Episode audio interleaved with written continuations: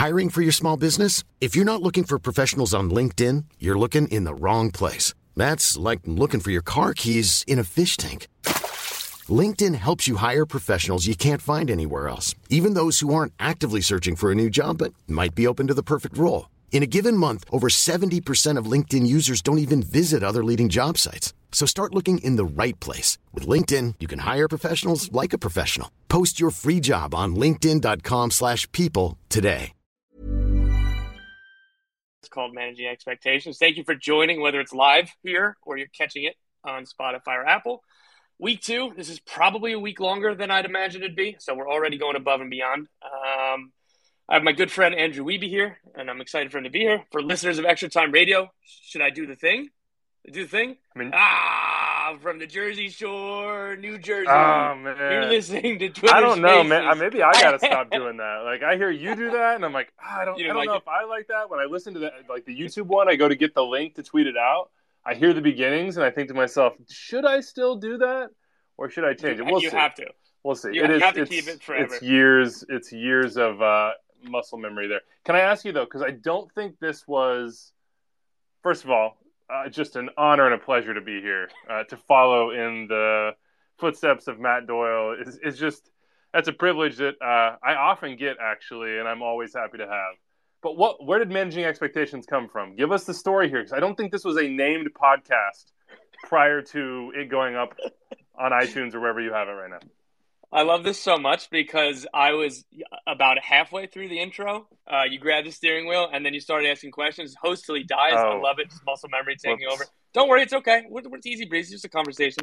Um, yeah, it went from. It, I was surprised to see that there was a supposed uh, audience for this. You could easily download it on Twitter Spaces and, and other mechanisms, and even you know tech technologically idiot like me could figure out. So I was deciding, all right, I guess we'll make it a, a podcast. And then started half jokingly texting people asking what the name should be. Some good, funny suggestions. John Mueller came up with uh, I must ask you a question.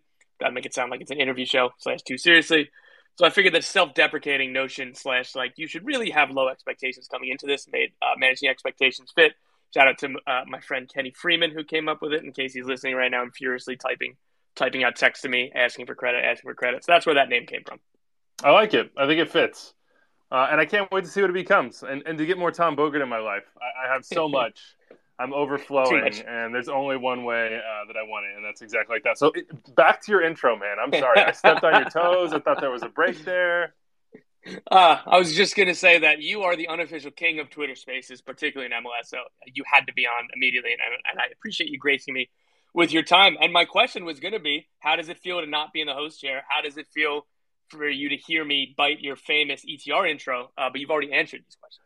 Well, you know, not really. Actually, it's interesting because, like, when I'm hosting, sometimes I sit there, and maybe it's because I'm talking to people that I think just know more about the game than I do. Sometimes I think, oh man, I don't have that much to say. But then when I flip it on the other side and I go on serious or I go on a different podcast or whatever it might be, I'm like, oh, maybe I do have things to say. Uh, so we'll see. We'll see if I have things to say on this show, Tom. But uh, there's so much to talk about. It, it feels like I was I was away this morning. I was at a doctor's appointment, and I come back, and it just feels like every time I do that in this league now, something big happens, and I almost don't feel like we're making a big enough deal of Hector Herrera. Like I don't, I just to the Dynamo, to Right. the Dynamo. Yeah. Good transition. So that's what that's kind of the big topic that we're going to get into. Uh, but yeah, even even for somebody who was paying attention to everything all day, who again I uh, had reported that Houston Dynamo first made an offer a couple weeks ago. Um, I was one of the first to report that the deal was you know agreed yesterday, or yeah, I believe yesterday or maybe the day before.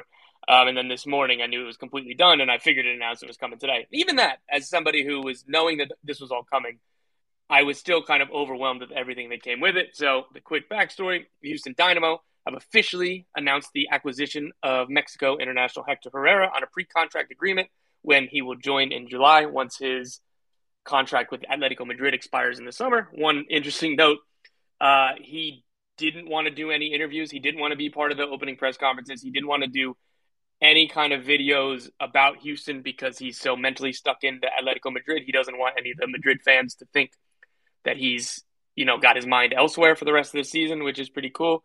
But yeah, Wiebe, go back to that. This is this is a huge deal, right? Uh, it's I just want to I want to just remind people, and when I say to the Houston Dynamo, like what that means. Here are the Dynamo's previous DPs. Luis Angel Landin, who's been a favorite of mine as like a trivia question for a lot of years now, so much so that it's gone. Boniek Garcia, Giles Barnes, Alexander Lopez. I remember being a big Alex Lopez guy. Really thought that that was going to pop. It didn't. DaMarcus Beasley, that's a good one from Puebla. Mm. Mauro Manotas, that worked. Erick Torres worked. No, probably not. Ish. Alberth Elis definitely did. Tomas Martinez, uh, not at the level you'd want to. And certainly if you look at other DPs around the league, not at that level. Darwin Quintero, okay. Teenage Hadebe, they have now Sebastian uh, Ferreira, TBD, and now Hector Herrera. He is on a completely different level, and probably like, like by two or, you know, mm. a couple levels from anybody else they've ever even sniffed.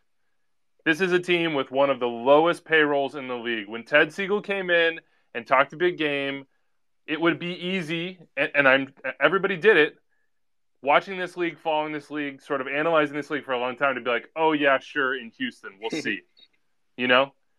But it hasn't it hasn't taken long. You know, maybe maybe there's a little of impatience there. Maybe you can point to Paulo Nagamura and say, was that as ambitious as you might have liked?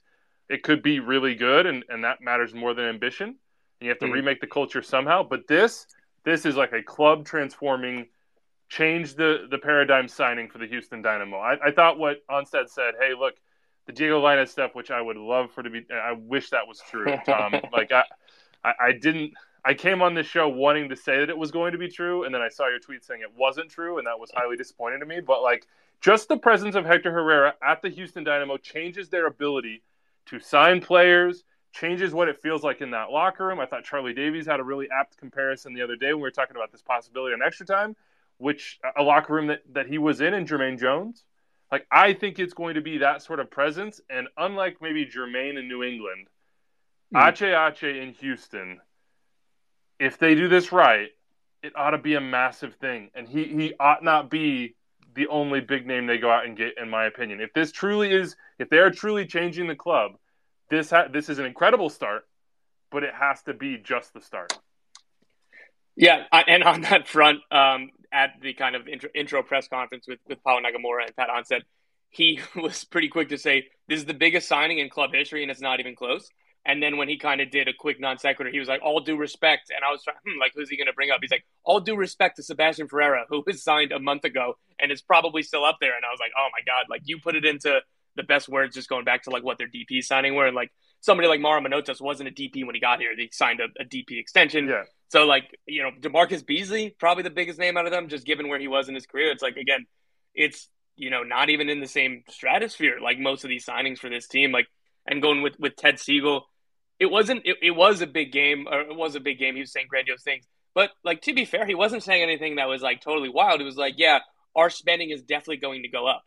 It's not very difficult to do when you were the, la- the, the lowest spending team in the league when he arrived, and I think he was he was being calculated in how he was saying it because he didn't want to you know, I'm certain that he knew that the reserves were there for Hector Herrera or a player like this when he arrived. But I, I think that he was smart to not kind of really lay out like this is what we're going to do just in case you know a move moves like this aren't easy. Moves like these take time. Moves like these are, are very complicated. Onstad said a couple months ago they started sending out feelers and uh, finding out this is a realistic opportunity. It started to get serious a couple weeks ago. And you know Onstad and, and Segal in the front office kind of had agreed upon a budget and expectations as far as spending this offseason. And Onstad, as he was retelling it, was laughing like, "Yeah, like three days later, we we realized like you know Herrera's um, representation were pretty uh, you know transparent and honest and, and, direct, and like, hey, this is kind of what we're going to need to consider it, or the, these are our salary expectations." And he's like, "Yeah, I had to turn around to." to go back and knock on his door in his office and say, "Hey, I know we just agreed on budgets, but um, it might take a little bit more to sign Hector Herrera." And to see Segal's credit, he says, "Yeah, let's do it." Uh, so I think that that was really cool. And again, it really is a transformational type of move for this team. Whether this makes them, you know, X amount of better this year, however many points it is, it's it is something we're we're talking about the Dynamo right now. You guys were talking about the Dynamo on ETR.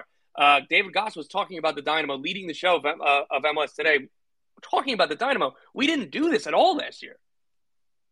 No, and and honestly, not just last year. It's been a while. It, it, has been a while since the Houston Dynamo were consistent yeah, legitimately ambitious. I'm I'm just legitimately ambitious club, like trying to be, whether it was in the middle or whether it was in the top, trying to be there and trying to take steps. I mean, this is a crazy ambitious move, and I'm I'm curious what you know about the salary side of things here, because I was looking um, through a what oh, what current guys make on the club, and then looking through sort of the entire league and what we've seen the 6.5 million thing bandied about and it seems like he has a two and a half year deal because he's coming in the summer with the year mm-hmm. option on the back of that. Correct. So yes, six and a half million dollars would put him at the very top of the pay structure in MLS. Like you're talking, so, that's that's Carlos Vela, that's Carlos Vela money. That's Chicharito money. That is Higuain money, and those are really the mm-hmm. only guys that are sniffing that number. That feels like a lot of money, but per season, but maybe it isn't per season. I don't know. What do you know? Yeah, um, I'll preface this by saying I don't have any sourcing or anything directly on this, but I, I would be surprised if it's 6.5 million annual rather than kind of total, because then that would put it at something closer to what two, two and a half, and I think that's more in line with say his position, his age, um, and yeah, again the, the club's history. Yo, it's, two and it's a half, like two two and a half is a freaking bargain. and that's that's the thing too. I don't so believe for a second that Hector Herrera, who just got called the best national team player in El Tri by Tata, mm. who though he doesn't have a huge Fair role enough. with Atleti, is is I cannot believe that he would come in on let's just let's just say Maxi Morales money. Yeah. In a World yeah, Cup I think that's year fair. in in Houston, just the yeah. like just those just that side of it. Like if I'm Hector Herrera, I'm like, you know that you are going to have a Mexican starter. You know, knock on wood. Injuries happen, bad things happen. Why am I even hmm. saying that? I should just shut up. but like, if if I'm Hector Herrera and his people, that is a that's a huge sell. I'm looking at the Houston Dynamo saying, you need me. you need me. Like, and and maybe that's why they're going back to get money. But like, I don't know. This to me feels like in the long run a bargain, no matter what the number is at. And if I had to mm-hmm. guess, I'd be guessing more in the like, I don't know, like over three million a year for sure range. But maybe I'm off. Maybe I'm wrong. Maybe the market wasn't strong. I don't know. Uh, but this right. is this, this has got to be to me. That's got to be in the zone we're talking about. Yeah, and that's a good point. And and let's you know be clear that even that six point five million number, I, I don't remember who reported it or where it came from. So we, we could be operating from a false from a you know it's, a it's just a starting so. point. We have no information. It's speculation. We're just looking at the player salaries and looking at Hector Herrera and trying to extrapolate here. But mm-hmm. listen, even if it is three million, that's basically triple what anybody else on the Dynamo makes. Right. Right. And and what, what that would have been Darwin Quintero last year too, right? And and he he re-signed on a Correct. deal that was less than what he had last year. Yeah.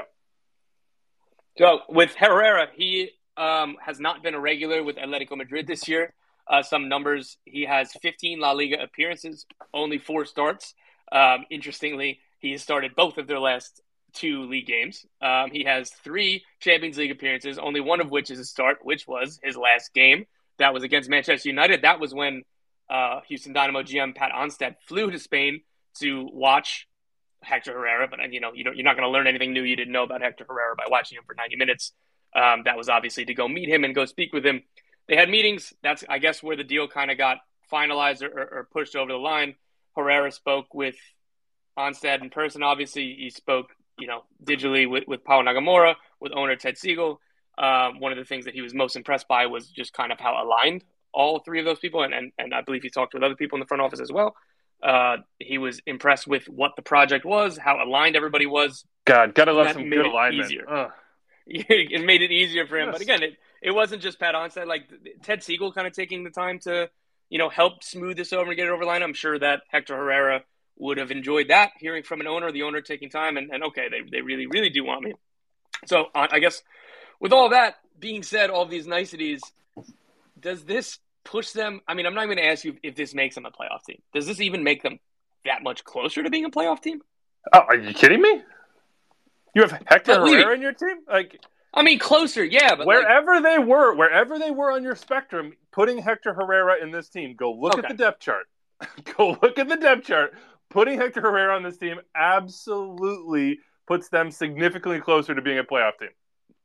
Right. That is, period. It, it, period. Does that make up the ground that they needed to? Again, and like this isn't to suggest that regardless of what the answer is, that it would or would not have been worth it if, if it doesn't take them over the playoff line no, this no, year or probably next, not. like probably not. They probably are not a playoff team this year. Like what think, else do they need? That's.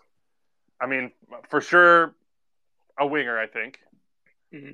somebody stretch the field. They need Sebastian Ferreira to be really quite good, like mm-hmm. not just okay. Probably like twelve to fifteen goals, good first year in the league center forward. They need him to be healthy, uh, and they need the they need to truly change like the culture of who they are and their understanding of the way they want to play. Like Paulo Nagamura's ideas have to seep in. I don't think making the playoffs this year, or miss, I should say, I don't think missed the playoffs this year. That this year is a failure. To me, this year right now is already a success. Like, what expectations did you have of the Houston Dynamo coming into this year? Very little. This, even just in perception, and it doesn't. I'm not just. I'm not talking about our perception, or you know, I am the fan base, but also the perception inside the locker room and inside the club. Like the message that this sends, that mm-hmm. makes this year a success. Unless they were going to go, they went out and just face planted the whole year, looked completely disjointed. You're like, oh my god, this isn't, you know, right. I'm trying to. This is a Gabriel Heinze situation, which it won't be because Nagamura is not Heinze. He has a ton of experience in this league. He has experience bridging all these sort of personalities mm-hmm. and cultures that you have to. And now he's got a guy that's going to come in and I hope I hope that this is the case. I assume that this is the case. I don't know Ache. Obviously, the folks in Mexico and the folks in Spain would have a better feel for, and Portugal would have a better feel for him as sort of a player within a club. But again, I expect him to come into this club and be a driving force in changing it. I expect him, though he isn't as young as Michael Bradley was when he went to Toronto FC, to be a the sort of cultural sort of power Michael was to change Toronto from laughing stock to, you know, treble winners.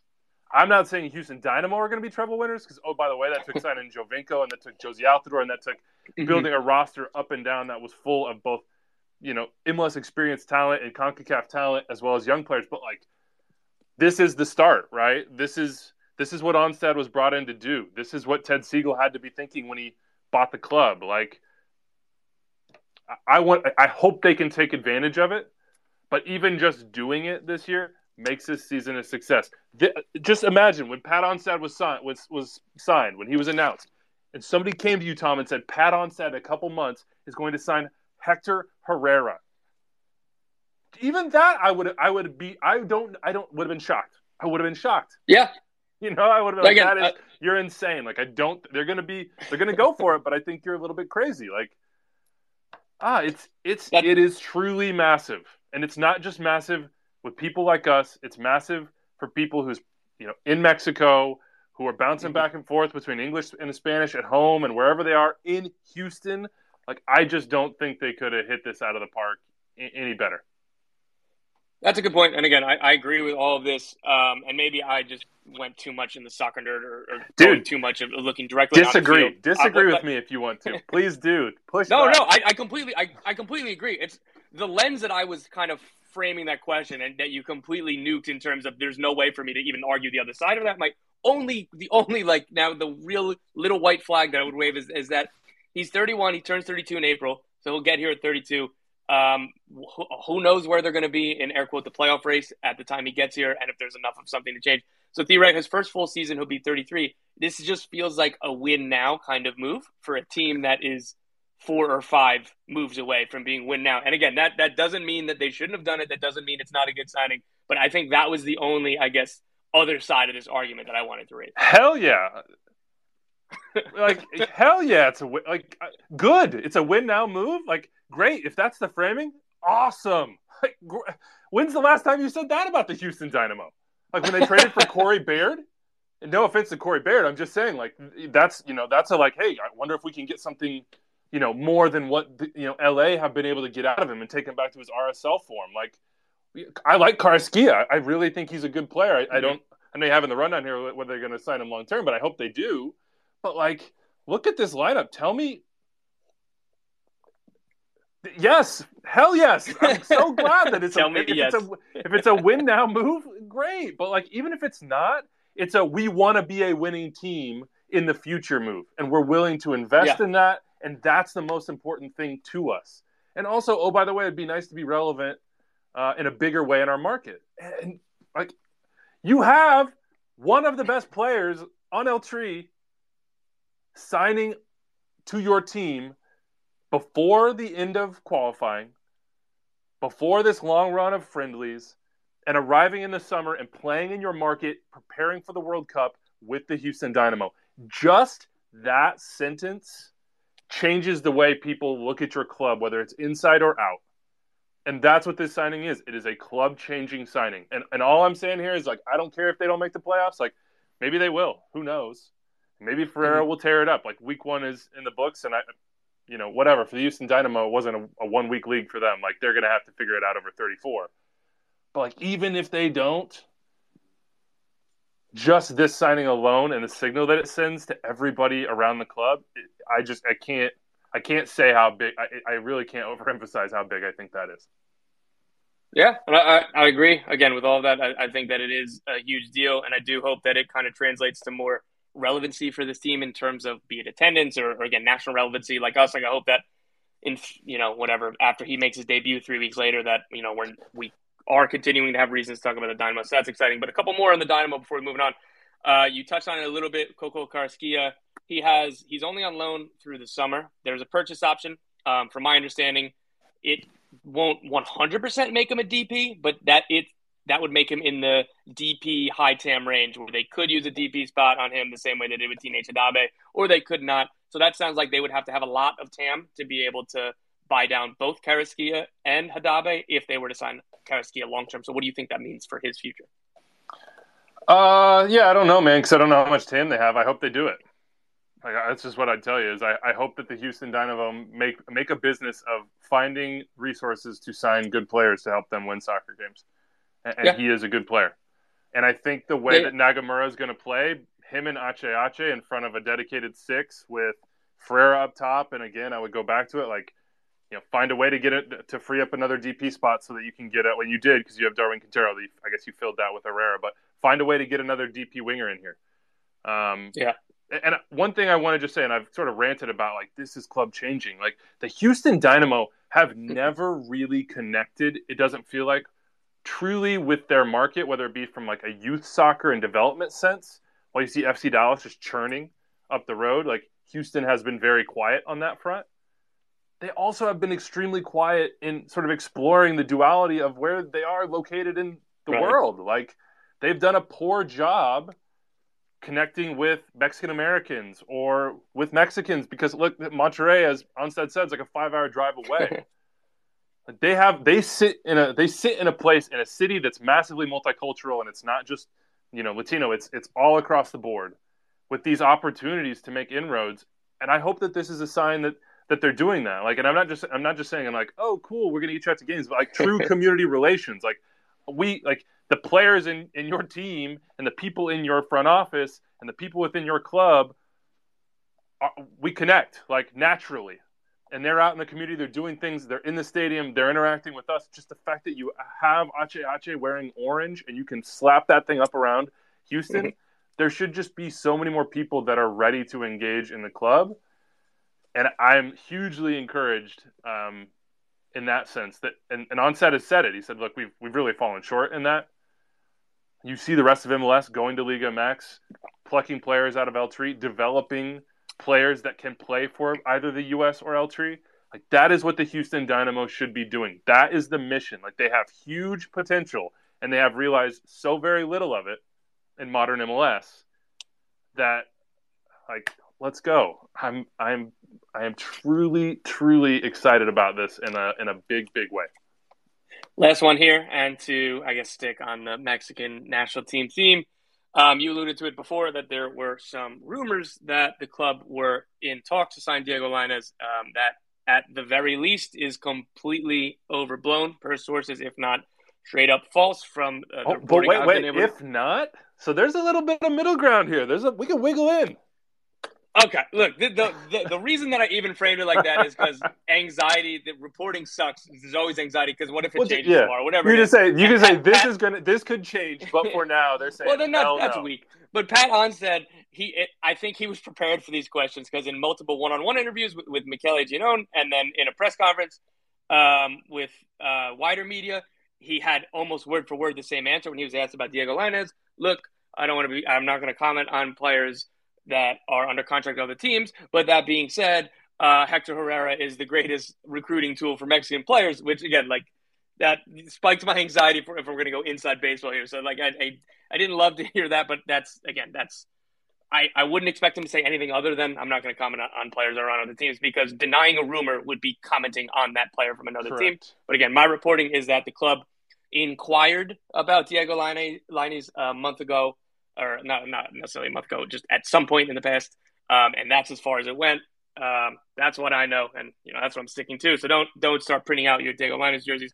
But I do know that they are still no. I've heard some other targets that that they're in for some some. I wouldn't call them big names, but I'd call them high quality players from Europe.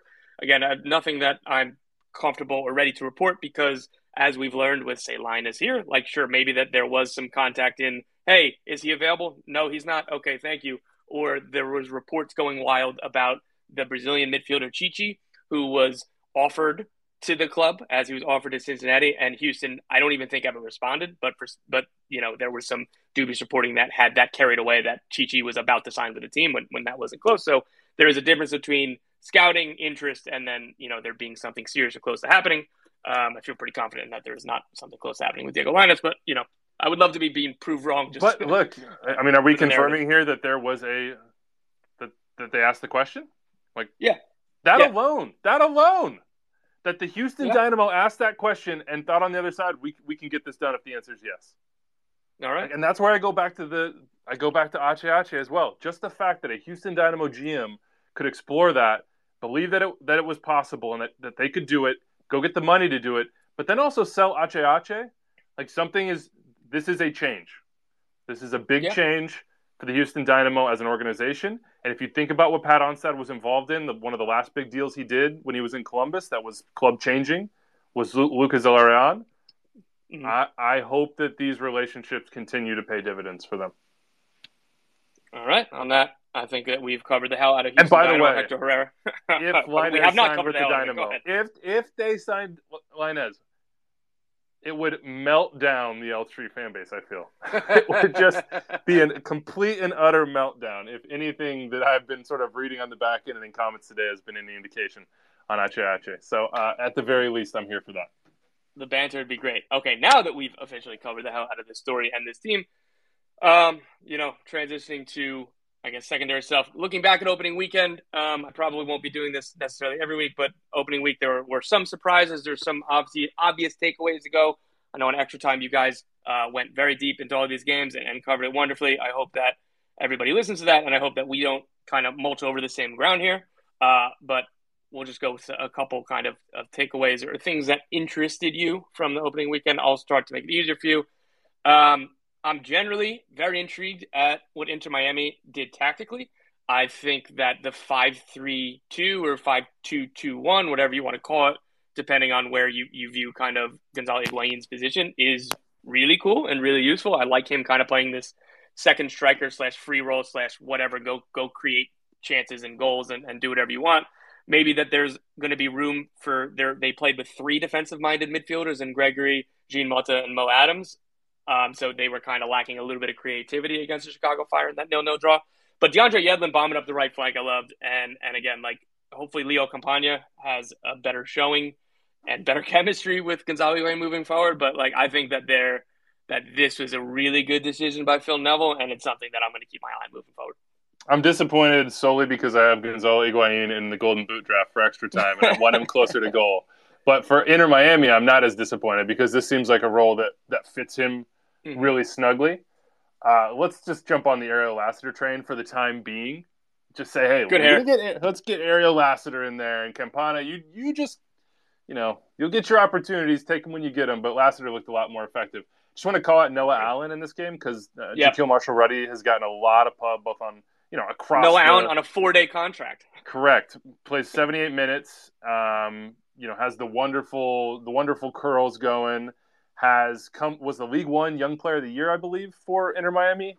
uh, last year the year before, something like that, has been in youth national teams. But a 17 year old come up through the academy and the way they celebrated that moment, and, and by the way, the way he played, uh, more importantly, I think is a really that's a really good sign for them as a club as well because they're sort of in the, that rebuild mode, right? Like we're sort of looking at Houston Dynamo and being like, and Houston Dynamo DPs, and like, oh, yeah, yeah, some solid ones in there. Like, oh, got that one on the cheap. Like, it feels like Inter Miami right now are sort of in the, hey, how many good deals can we find phase uh, with minimal like commitment over the next year and a half, two years to set a foundation to jump off from once the sanctions are gone and once you know we're in a better place as far as our, our DP spots and our spend in those areas. So like I, I would trust Chris Henderson to yep. to fix this personally, and you just got to get him time. Like there, there's no other way. He has to have time given the degree of changes they had to make. Look, honestly, like there, I think it'd be disingenuous to say that they're anything close to already there. But like the, how quickly this happened, you can compare it with other teams that you absolutely knew were wanted to do a tear down and rebuild, like FC Cincinnati they didn't do anywhere near as much as the moves that Inter Miami did. Again, this is not easy when everybody in the world knows that you're trying to get rid of players. You can't usually find deals and, and good value for that, but he was kind of able to maneuver out 17 players. That's a match day squad that he was able to get out. And look at this, this opening 11. Nine of the 11 players were not on the team last year. Two of the three subs were not on the team last year. So that's 11 of 14 new players. And they have a real foundation with, you know, Yedlin, Damion Lowe. Like, those are, are really good signings, I think, and, and pretty quickly proven MLS signings, both at their stages of career and their, with their national teams. And then, you know, Gregore was their, I guess, best addition last year, and he's obviously very good and well respected. Chris Henderson was involved in the João Paulo signing for Seattle, and Gregore, that's two for two on, you know, the three to four million ish type of veteran in prime Brazilian center mid. So I'm just going to go ahead and assume that Jean Mota is good because he's he's batting a thousand on those two players. So if you have a foundation of that, and whatever Gonzalo Higuain gives you in this nine and a half ish free, whatever we want to call it, role, like if they were able to get a DP spot open in the Rodolfo Pizarro deal, like that's the only disappointment I think that I've had from their offseason is that there wasn't a way to say like Monterrey, whether you, you give us a dollar as a loan fee or you have to cover X amount of his salary, we can't do this unless this happens. That like they they have an open DP spot with Blaise Matuidi. I'd assume that they're going to fill that in the summer rather than over the next two months before the uh, primary transfer window uh, closes. But again, even just one DP, and if it's the like right kind of creative slash somebody who can shoulder the burden in terms of just attacking, and, and somebody who can run in behind a little bit better, so that they're not relying on DeAndre Yedlin to be the creative wide outlet the entire time. You know, if you if they if they have somebody else like that on the DP level, like that's pushing for a playoff team like that. They they were. I think that was one of the teams that impressed me the most. Again, maybe just going off of what I thought their expectations were. I, I really you know, again, Chicago, who knows what they're going to be? Maybe we look back on this in a few weeks and, and you know, Inter Miami, maybe the wheels come off. But that as far as a week one overreaction, that was something that I was really impressed by. Yeah, man. Uh, let's hope it's like a Nacho Piatti type. You know, right. Somebody who wants to stretch the line a little bit, but can also pick it up one v one outside and and create and cut it back for Gonzalo. I mean, they have a luxury here, despite the fact that they had to basically say, "Hey, somebody take Julian Carranza off our hands." hey, somebody please take Rodolfo Pizarro off our hands. They still have this DP spot that they're going to get into. They do have sanctions as far as the allocation money goes, but like Cincinnati don't have Gonzalo Higuain. Like, right. Very few teams in MLS have Gonzalo Higuain, and people can make jokes about that and uh, how how prepared he was, say, physically to play. But if he is prepared physically and he's locked into it, things are going to things will change for them, and I, I think this definitely. I think your take on that is right. Is this could be uh, a team that right now should be like, hey, I think we could sneak into that playoff area, and if they get reinforcements in the summer, should think to themselves, there's no reason why we can't be playing in the playoffs. Seven yeah, teams is a lot. Why can't we get there?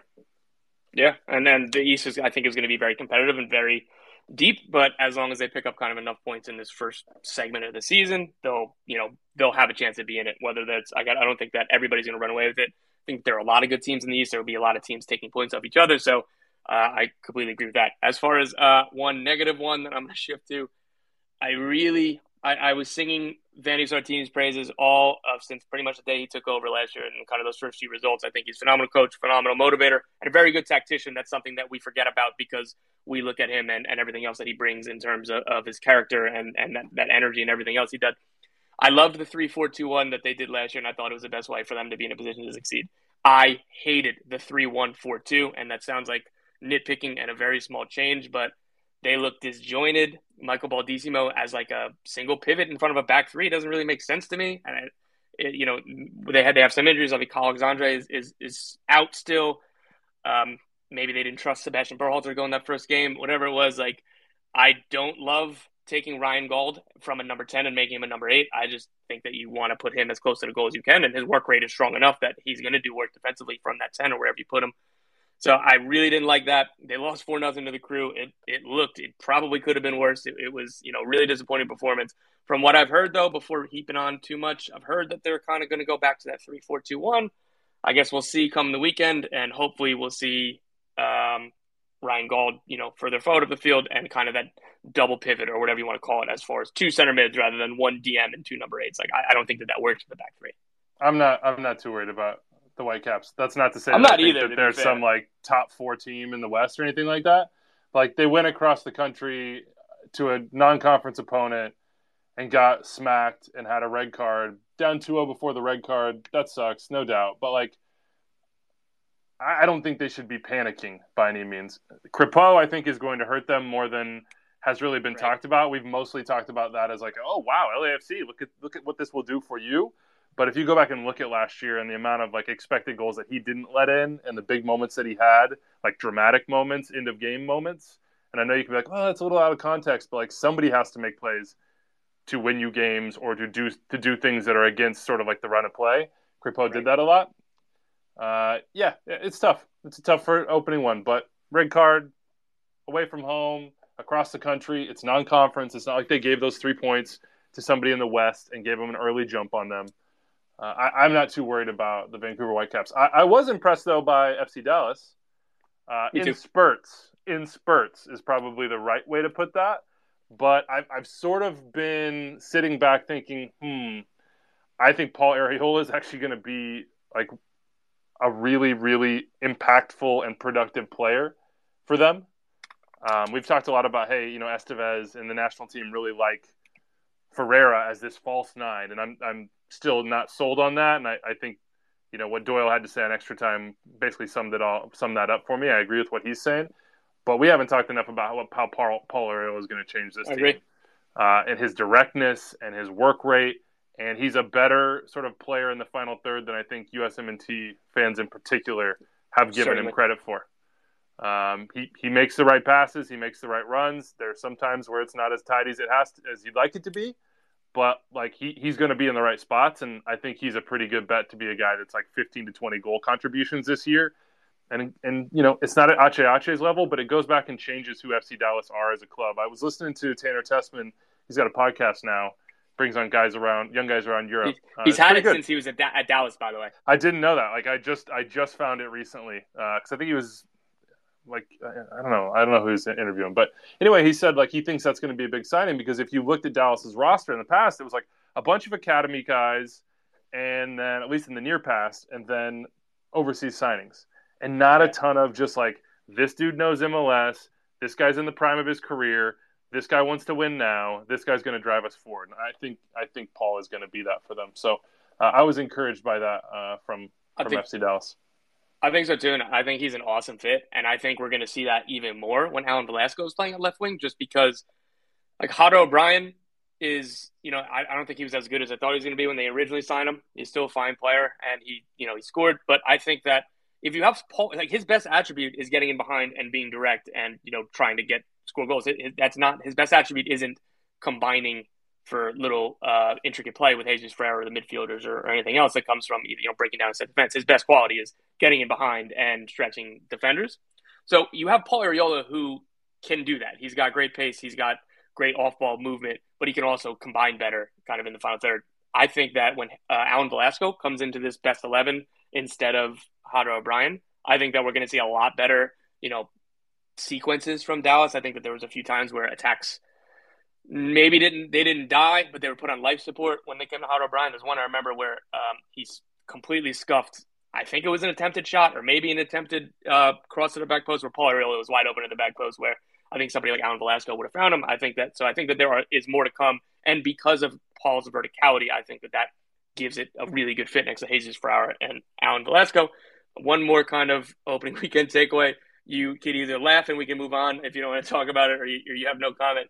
Are we sure Matias Almeyda isn't tanking? No, because this isn't that much different than what he's been doing the whole time, man. Well, like, how, how, else do you explain a three-six-one with um, uh, Jackson Yueill at center back? I, like, I'm not being literal with tanking, but I mean it's it's. Um, I think J. Sam Jones had had the best line. Like soccer isn't isn't this complicated. I don't know, man. I don't have. I, I've run out of things to say about Matias. like, it, it doesn't make any sense. It doesn't feel like it's driving good content forward in any way. It doesn't get results. Like it doesn't do a lot of things, and it doesn't do all the things that normally you want your your coach to do. So it, it has felt like the writing is on the wall for a while now. Mm-hmm. And the Quakes, I think, are going to be in a similar sort of position as you know that we're talking about the Houston Dynamo, uh, in a sense yeah. of like how do you how do you restart and build and set a culture outside Matias Almeyda, if indeed that is what's going to happen. And if it isn't going to be what's happening, which, by the way, if I was shocked that the Dynamo were going to sign HH six months ago, I would be way more shocked if in 10 months Almeyda is still the coach of, of the San Jose Earthquakes. But, like, I don't know. How do you do something now that works? And how do you build towards something at the end of at the end of this confusing reign that's going to push you into the future? Because it just hasn't Hasn't been there, man. Hasn't been there. Give me a positive. Yeah. One more. Po- Come on, man. That was a negative. How's it down? All right. Quick positive, right. just to to like get us out of opening weekend here. Uh, Austin FC. Um, five goals. No matter who you put it on, no matter what you want to say about FC Cincinnati or their recent history or their current roster, I think that that's super impressive. I think that this was a team that I think we all kind of pegged them for an improvement. I don't know if many of us necessarily pegged them for a playoff berth, but like there is a real scenario that that is easily you don't have to squint too hard to see where that they kind of get into the playoffs in the bottom of the West and, and they're this well drilled uh, team with you know with, with the top end talent of Sebastian Driussi, if Cecilio Dominguez is consistent, if either Moussa Djitté or Maxi Urruti or whoever's playing at center forward gives you enough, even if it's just replacement level with those two DPs around him. And then if, if Jhojan Valencia in the midfield is something that they desperately needed, and I think that you know one thing I try to do is, is I don't think that we notice enough of what a real number six can do to a team, and it takes it makes bad teams decent, it makes decent teams good, and we'll see if if he is the right signing. They needed a player in that mold. Hopefully that he works out because I think that that was a good statement performance. It's, you know, you, again we can quibble about they didn't exactly beat NYCFC 5 0, but uh, they didn't pick their schedule. And what they did is went out there and did exactly what they did the best that they possibly could have been expected to 5 0 win, move on to week two. But if you could pick your week one schedule as Austin FC, you would pick FC Cincinnati to come to your house. Like you got to think that Josh Wolff and like that entire technical staff when they got that schedule release, you know, the club, the president, everybody involved, like, oh, thank God! Like this is counterpoint. This is exactly what we need. Like we could not have we, this. This is on a silver platter for us.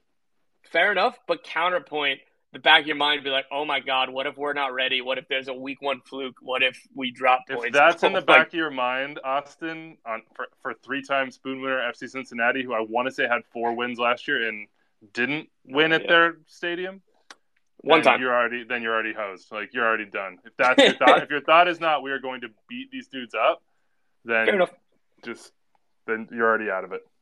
Well, that, that sounds like it's coming from uh, a, a, writer with self doubt rather than you know elite a- athletes who are self confident of everything. That's true. That's um, true. moving on, kind of last thing here. Um, trying something new. New is relative, given this is the second episode. I think that I'm just going to run through some, I guess, nuggets, scoops that I've got, and I'll let you kind of riff off them. You ready? Yeah, I'm, I'm down for that.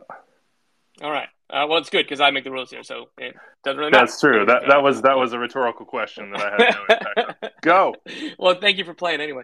Uh, for sources, uh, I know this isn't a surprise. It's been reported before. FC Dallas have signed or finalizing the signing of Ecuador center back. I'm probably gonna get this wrong. Joshua Quinones. Um, he's a 20 year old. He's got one cap with the Ecuadorian senior national team. Plays for SC Barcelona in Ecuador, not in Spain, and he will be added to the roster as a U22 initiative signing per source. I like it. Cool. Good stuff. Yeah, not exactly, not exactly HH news. Uh, another one with Jesse Marsch taking over at Leeds. Um, when this was kind of in the process, I was asking around. I know that in the winter, Leeds tried very, very hard to get Brenden Aaronson in immediately, and they left it at we're assuming that you know talks are going to resume and something's going to happen for the summer. Um, per sources, the overwhelming assumption is that there will be a deal reached for Brenden Aaronson to go from Red Bull Salzburg to Leeds in the summer, so long as they as Leeds don't get relegated. I believe that they're in 16th, like three points up on the drop zone, but a couple of teams in relegation have a couple of games in hand on them, so it's a little bit more dicey than I think folks would have expected, and that's the reason why Mar- uh, Bielsa has, has left. Um, there is obviously a relationship between Jesse Marsch and Brenden Aaronson from their half season together at Salzburg, that is uh, a relationship that is strong. Jesse Marsch and Brenden's first coach, Jim Curtin, are best friends, so that helps a lot. But if it was Bielsa, if it was Marsch, if it was whoever, the expectation still would have been for Aaronson to go to Leeds. Uh, this to me speaks to sort of um, you know there's some there's some fortunateness for Brenden Aaronson in the sense that Jesse was at Salzburg and this ideal mm-hmm. landing mm-hmm. spot for him that he may uh, be at Leeds in the Premier League. Like I'm just he's obviously at Leeds, but Premier League part we don't know about for these logical jumps at the right times in his career uh, into systems and styles of play that he is both familiar with and has thrived in before. Uh, so if this is indeed the case, I think it'd be a great move uh, for Brenden Aaronson to go into uh, a step up in leagues and a significant step up with somebody with whom he's familiar and who has confidence in him and will give him every chance in the world to to reach his potential in that environment. It just seems like every time Brenden's been put into a new environment, he's risen to it. And so, yeah, you know, no reason to doubt that he, he can't do that uh, again. And that would be a, you know, I think just when you talk about sort of like career, early career management, you know, whether it be within the union and then to Salzburg, and now if this happens, like you got to applaud Brenden and the people around him. Of course, his play is what earns him those opportunities. So uh, it's just super encouraging to see as an American fan and a great fit tactically. Uh, moving on, as Michael Singh first reported, I think about a month ago, that Toronto FC and Kemar Lawrence would be moving on from one another. Um, I updated that last week, kind of right before roster compliance, that nothing had been done yet. I'm told that there is something in the works. Um, it sounds close-ish. I don't know where or how it is. We'll see if anything gets done soon. But um, yeah, Kemar Lawrence, you know, as it shouldn't be a surprise, he wasn't included in any preseason roster. He wasn't on the game day roster in their opening weekend. Kemar Lawrence will be leaving Toronto FC. Uh, TBD where that is, but it sounds like there should be something soon. I guess we'll see. Uh, what do you think? Do you think he stays in the league? Um, it's probably. I mean, again, I don't. This is without any inside knowledge or anything. I think so because I think that you know he went to Anderlecht. He came back within what a year, year and a half. So I, I'd imagine he still has value within MLS. I'd imagine that he'd be an upgrade for a number of teams at left back. I don't know what his contract situation is and, and kind of where teams can fit him under the cap, but if I had to guess, I'd, I'd say probably. Yeah, I want to see. I want to see some more good stuff from Taxi. One of those guys that like mm-hmm. you still think back at his dominant seasons, and he was so good. Like even get a little bit of that, somebody could use it. Yeah, singular force for uh, that Red Bull um, Supporter Shield team. Staying in Toronto, Jahkeele Marshall-Rutty. Um, there's obviously big, big interest. There's not a ton new here for me. Just I guess summing up that you know his agent Mike Stankowski told TSN that Toronto want 20 million. One source told me that Toronto could probably get 10 million from tomorrow if they wanted to. I do know that as I reported that he went on the the training stint with Liverpool and Arsenal Club Bruges in the in the offseason. Liverpool love him. They played him at right back pretty immediately. He liked that. Euro club love him at right back and right wing back. Um, and some other folks, I know Doyle's already said this, so I'll just pin it on Doyle that, that he's talked to people that he's kind of the, the, the biggest elite level prospect kind of in the league right now. Yeah, just watch him while you can, folks. That's that's what I would say. Like, yes. Yeah, we're at we're at a point uh, in MLS where it used to be like, oh yeah, give it some time. Who knows if they'll even get sold? What might happen? TBD. We're, we're at a point now where if if if you have a question or you're like, ah, why should I watch Toronto? Jahkeele Marshall-Rutty is a good answer to that question. Yeah, and I think that uh, between between Jahkeele Marshall-Rutty and Chicago Fire goalkeeper Gaga Slonina, there will be a lot of reports and rumors, uh, particularly in the summer. So keep an eye on both of those because he turns 18 in the summer. I think Gaga turns 18 soon, so things can get real. Rather, well, actually, by the yeah, way, by the way, uh, if you're listening, Gaga Slonina on Extra Time tomorrow for folks out there that are uh, into that sort of thing. Perfect. Um, can't wait to listen to that. Um, let's see. Last week I said DC United are still shopping Ola Kamara. He is very available. He'd be somebody who could free up a lot of allocation money for them. Um, I know you guys theorize pretty good. Colorado would make sense. You know, again, I don't know what the market is. I don't know who's interested. I don't know how much DC want, but um, yeah, Colorado is one of the teams that would probably make sense because they could just put him on a DP spot because they currently don't have any DPs. But yeah, uh, Ola Kamara is very available. If I was uh, if I was Colorado, I'd wait till the last possible second and try to get the number as low as I could. I mean, the flip side is how much of a difference are you're going to make on that uh, right. when you need a nine right now. It's not. I don't think that their season's going to like slip away. I don't think having your heart broken, though that wasn't a performance to hang your hat on in CCL and, and indicative of some of their larger issues, and then going to LAFC and getting whooped by Carlos Vela is a reason to panic. Like, to me, this is going to be a, a playoff team and like probably yeah. not top three, but like a, a solid ish playoff team. But then you then it goes back to what we are talking about the Dynamo. It's like, okay, cool, yeah, you're there. Like everybody else is making a ton of moves. Everybody else is hmm. trying to get better. Like everybody else is spending money on difference makers that can take them over the top or can win games on their own. And I'm not saying that Ola Kamara is that, but in the face of not doing that, they need somebody who is just efficient and effective and makes the right runs in the box and finishes when the ball when they uh, when, when they when they find the ball. Like that that's what they need. And I don't know what the number would be. You, like if you had to throw out an allocation number that you think would get that deal done, what would you throw uh, out? What's just your gut say? not very high just because of what his contract is. I'm pretty sure his contract is max tam. And again, the fact that they are shopping him rather than people are calling about him. Can you make him that, DP? Yeah, and that would just free oh, up. So, again, that's, so that's why yeah, Colorado. perfect for sense. it's perfect for Colorado then. Um. So yeah, yeah, get them I, on. The, I don't know dollars on. They're going to try to. They're going to try to get the, yes. the, number down as low as possible, and that's that's I, what they should but, do for me, I, just, I don't, I don't, I don't see how he moves the needle. Um, again, going back to what you guys were saying on extra time, if I were Colorado, I'd be smashing the phones trying to see what the Gyasi Zardes market is. Uh, but that's just me. Um, speaking of markets, Canadian international and Minnesota United goalkeeper Dayne St. Clair is somebody that a number of MLS teams reached out to Minnesota about his availability, including the New England Revolution. Uh, but those advances were rejected without official offers being made because it was clear that both parties were not going to be close enough. Uh, you know, one source went as far as to say they might want Crépeau money, uh, another Canadian international, obviously at different stages of their career. He went for one million gam, uh, but another source said you know maybe six hundred thousand could do it. I guess we'll see. What I do know is that his contract is not the money that you pay a backup goalie. So whether it's Miller or Dayne St. Clair, I think that this is something to watch as we get to the summer. When did they re-sign him? Uh, last year, last year, something like that. I think, year, I think he's in the second it, year of this new deal, or I, yeah. it might have only went into effect this year. Yeah, I was gonna say because 2021 has him making like 100k. Yeah, no, yeah, I mean, it's definitely bumped up from that. This is going to be an ongoing thing for the Revs, right? Like they've got X number of months to do this, and everybody knows they need to get it done. It's not like they're, mm-hmm. you know, they hope they, they can move themselves into a position of relative luxury if like if Edwards can continue to play well, but you would still think they're going to go out and try to get him what they would think of as a number one caliber goalkeeper, and within the league, everybody's going to know that. So yeah. yeah, I would I would sit on if I was Minnesota too. Try to drive the value up. Also, yeah. playing not playing him, I don't know. Maybe not playing him is a good thing because then the value doesn't hurt his down. Yeah, it's yeah. like okay. Yeah. Um, last one before I let everybody go. U.S. Youth International and Barcelona Academy goalkeeper Diego Kochen um, has signed an agreement to continue his development at Barcelona um, because he's 15. That isn't literally a professional contract, but there was something signed for him to continue his development at Barcelona. He is he was with the U.S. U17s at their last camp. Uh, again, he turned 16, I think, in three weeks.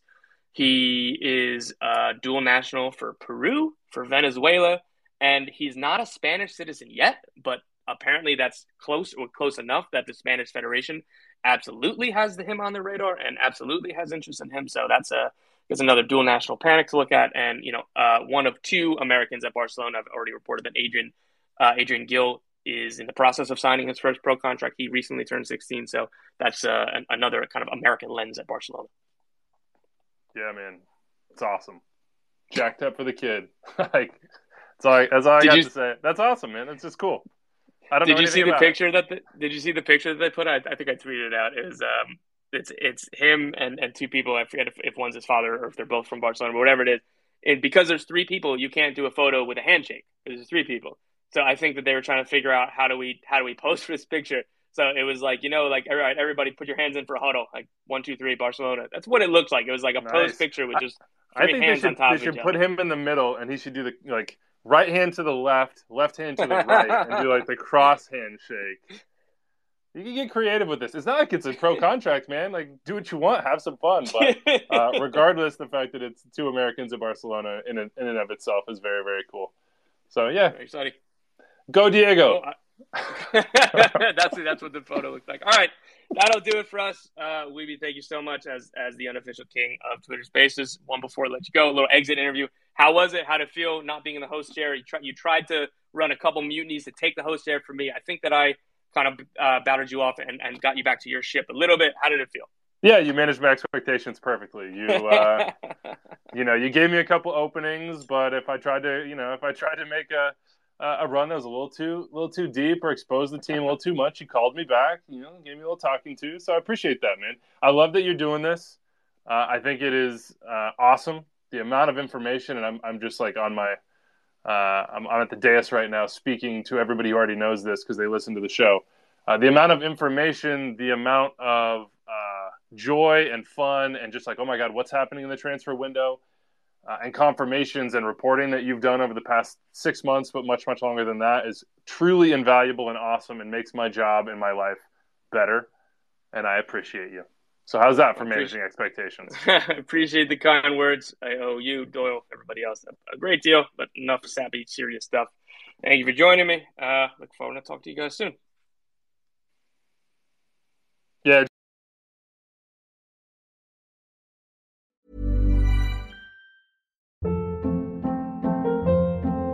Hold up. What was that? Boring. No flavor. That was as bad as those leftovers you ate all week. Keke Palmer here, and it's time to say hello to something fresh and guilt-free. Hello Fresh. Jazz up dinner with pecan-crusted chicken or garlic butter shrimp scampi. Now that's music to my mouth. Hello Fresh. Let's get this dinner party started. Discover all the delicious possibilities at hellofresh.com.